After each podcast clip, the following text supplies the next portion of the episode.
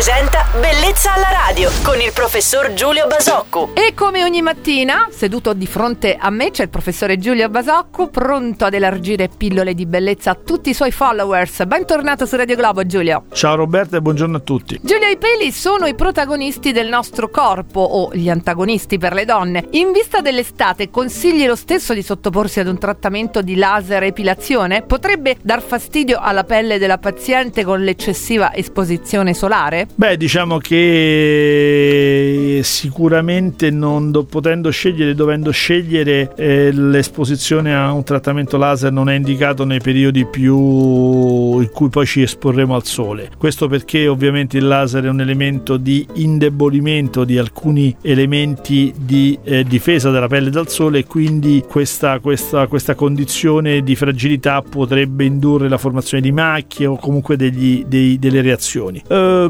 no, diciamo che comincia un periodo in cui, anche se i laser, ripeto, sono sempre più precisi, selezionati nelle lunghezze d'onda sempre meno aggressivi, eh, diciamo che comincia un periodo in cui è probabilmente è meno indicato il trattamento laser e insomma forse tornano in questo periodo dell'anno in voga molte delle soluzioni che le donne hanno sempre utilizzato per, per quello che è rimasto dei peli eh, sopravvissuti al laser invernale. Bene, grazie per aver chiarito i miei dubbi. Giulio, il chirurgo estetico di Radio Globo, Giulio Basocco verrà a trovarmi anche domani mattina su Radio Globo. Buon proseguimento Giulio, ciao. Ciao Roberta e a domani.